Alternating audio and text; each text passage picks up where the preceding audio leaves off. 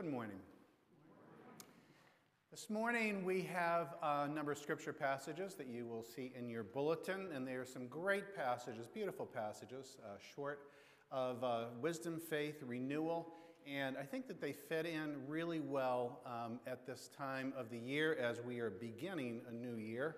And um, some of these passages include the complete text of what we're going to be talking about. Some of them just show a partial text, and uh, you can check out the more complete text on your own if you like.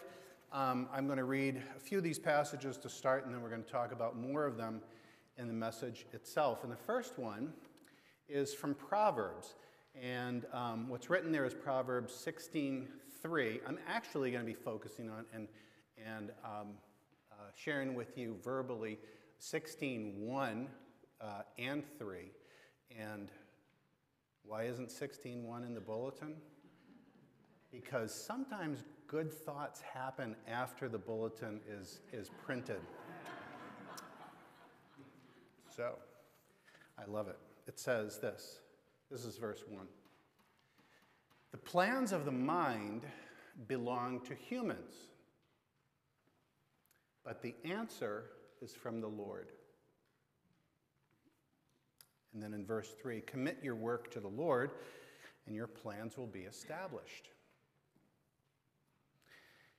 In other words, a little commentary if you go with what God would want for you in the first place, if you align your life plans with God's plans and God's ways, with the way of things, as it's sometimes called, you're not going to feel like you're fighting the current all the time and swimming upstream.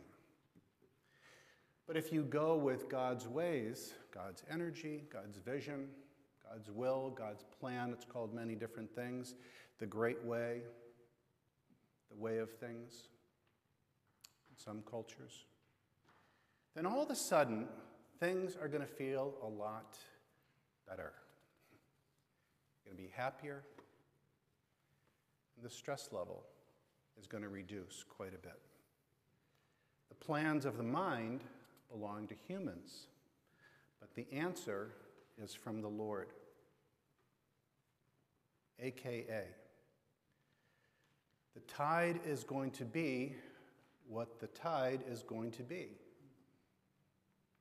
There are 24 hours in the day, no matter how much we wish were otherwise. Life only lasts so long, and in some cases, so short. So we may as well learn what these parameters are, right? And work with them instead of wishing that it weren't so. Why do I mention this? I mention this because there are some people who you know, there's some people who I know, and I'm, I'm guilty of this myself a lot of times, who are continually surprised with the way things are and grind a lot of energy complaining about the givens in life. I wish life weren't this hard, but it is. I wish I didn't have to work, but I do. Why do relationships have to be so hard? But they are. Why did God take grandma when she was only? No matter how much we may want the sun to rise earlier or from a different direction, best to make our life plans around the way life actually is instead of the way we wish it would be. The plans of our mind The Tides go up and down. Things happen to humans as things happen to humans. If you're 68 years old, make your life plans as if you are 68 years old. We're 35. We're 85. If we have big bones, we have big bones. if we have a DNA history that we do, we have a DNA history that we do. The answer is from the Lord. Life takes a certain amount of effort, a lot. There is a certain amount of unknowing in this life, a lot. Some people have more in this life than others. You have the resources, the time, the configuration, the experiences that you have. So, better not to make your plans or base your expectations on life as if the way of things were not as they are. Better to work with the tide than wish it was different. I go back to this one a lot. Second passage from Romans,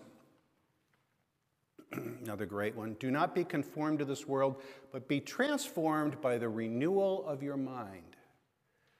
We have tremendous power, and we are meant to use it. And then the third from the book of Revelation Behold, says the Lord, I make all things new. newness, change, transformation, renewal, not being stuck is what God wants for you. So, with all of these, may God bless our understanding and our living of these words of abundant life. Amen.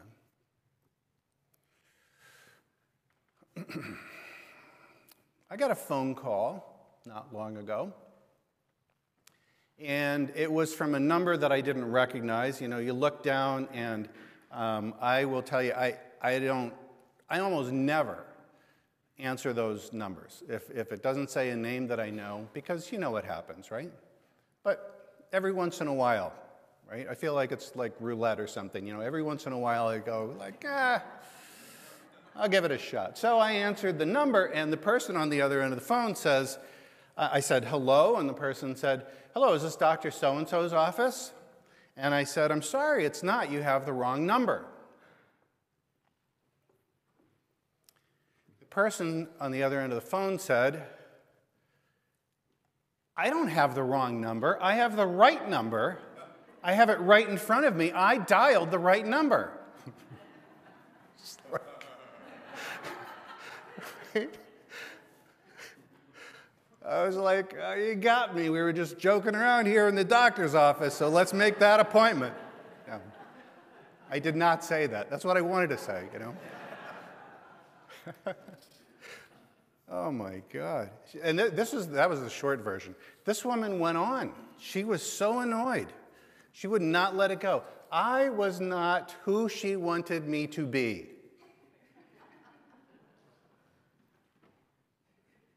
What do you do with that? What do you do when you are not the person who someone else wants you to be? We can't change others to be who we want them to be. That may be in our plans, but if it's not in God's plan, and certainly if it's not in their plan, you are swimming against the current. Maybe in our plan, but God gives us the answer. We can, however, and we are clearly called by looking at all these scripture passages to change, to grow, to evolve, to expand ourselves. And today, this is what we're going to be talking about taking stock of our deepest desires, being intentional about where do we want to go, who do we want to be, what do we want to do.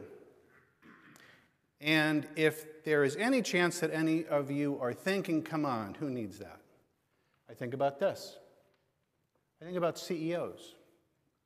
Now, top CEOs think a lot about the direction of their companies, right? They are in charge. They have to take into consideration market changes, new developments, societal changes, and shifts, cultural changes, areas that are profitable, areas that are managed well, areas that are not managed so well. Need to consider if too many resources are being used over here, and we need to shift some of those resources, time, attention, money, over here. And some people might think, well, that's fine for CEOs. I'm not a CEO. Yes, you are. Put it on your resume. I'm the CEO. You are the CEO of your own life. It's not a cliche. Nobody else is making it happen. We're all dealing with outside pressures, with outside forces. We're all living in the world. But unless we are physically shackled to the walls of a physical prison, which no one here is, nobody else is running our lives. So our faith actually tells us this in so many ways if we don't take the lead, somebody else will. Or the world will. And the world includes our histories and all those things around us that shape us. The Apostle Paul says, Do not be conformed, confined, reduced, shackled, held back by the world. What is the world?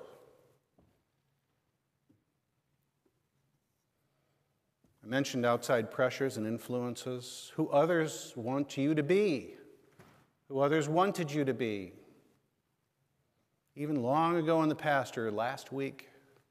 Do not be conformed to this world. That's tight, that's oppressive. Be transformed by the renewal of your mind. For some of us, our past experiences, good or bad, they have tremendous power over us. We feel the control pushing us, pulling us, repressing us that our past has over us, including who we used to be. Who I used to be. And yet, the reality is, all we ever have to work with is today and who we are right now and how things are right now. Unless we confine ourselves to the prison of who we used to be. In order for a past experience of who we used to be to confine us in the present, it requires us to keep reminding ourselves again and again of these messages, of these influences, and then acquiescing to that confinement. Cooperating with the guards of that prison. Here's a tip don't cooperate with those guards.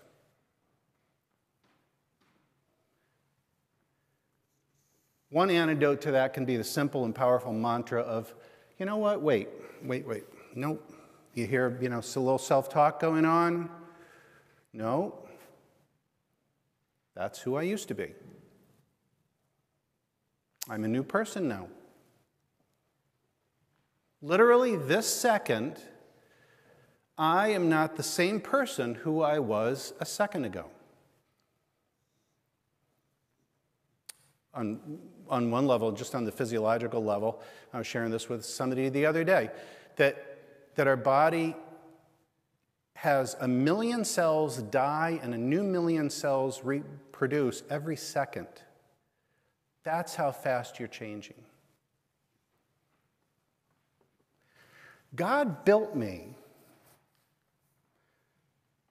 God built you to not be confined to the past, but to be able to take a new direction. Behold, I make all things new. That's another one of the scripture passages. Do not be confined to this world. I've had to do that with certain things in my life. I've had to use these, these mantras, these messages, time and time and time again to create something new. I used to be a different person. We all used to be a different person. I've taken great effort to change many things, to rewire, to intentionally download new software, to download new operating programs, just the way that we do on our computers. To download new software with God. That's good software. I was not always as kind.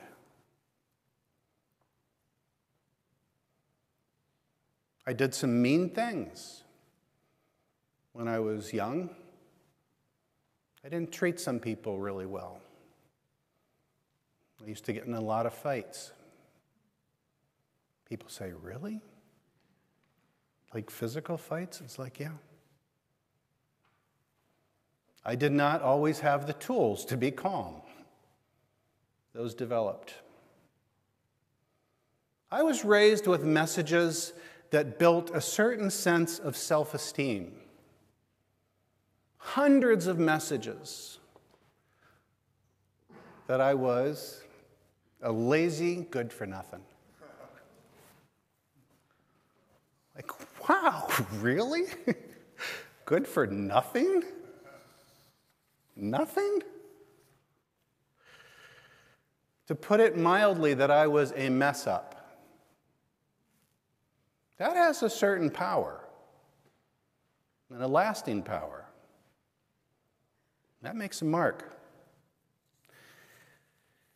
We give our, our past experiences, our traumas, who we used to be, so much control. And when we don't give more power, even more influence, even more control and definition to who we are, if we don't give more of that to God and that whole vision, then the past wins. And we're confined to this world. God says things like in our scripture passage, You are fearfully and wonderfully made. The kingdom of God is within you. You're the light of the world. You light up my life.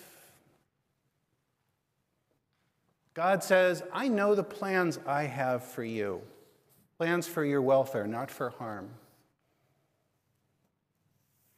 A future bright with hope, and I love you. I needed to take those messages and so many more and download them over years and thousands of times to try to overcome some of the messages and traumas of my past. Lazy, good for nothing. To overcome with God's vision of who, who I was and who I am.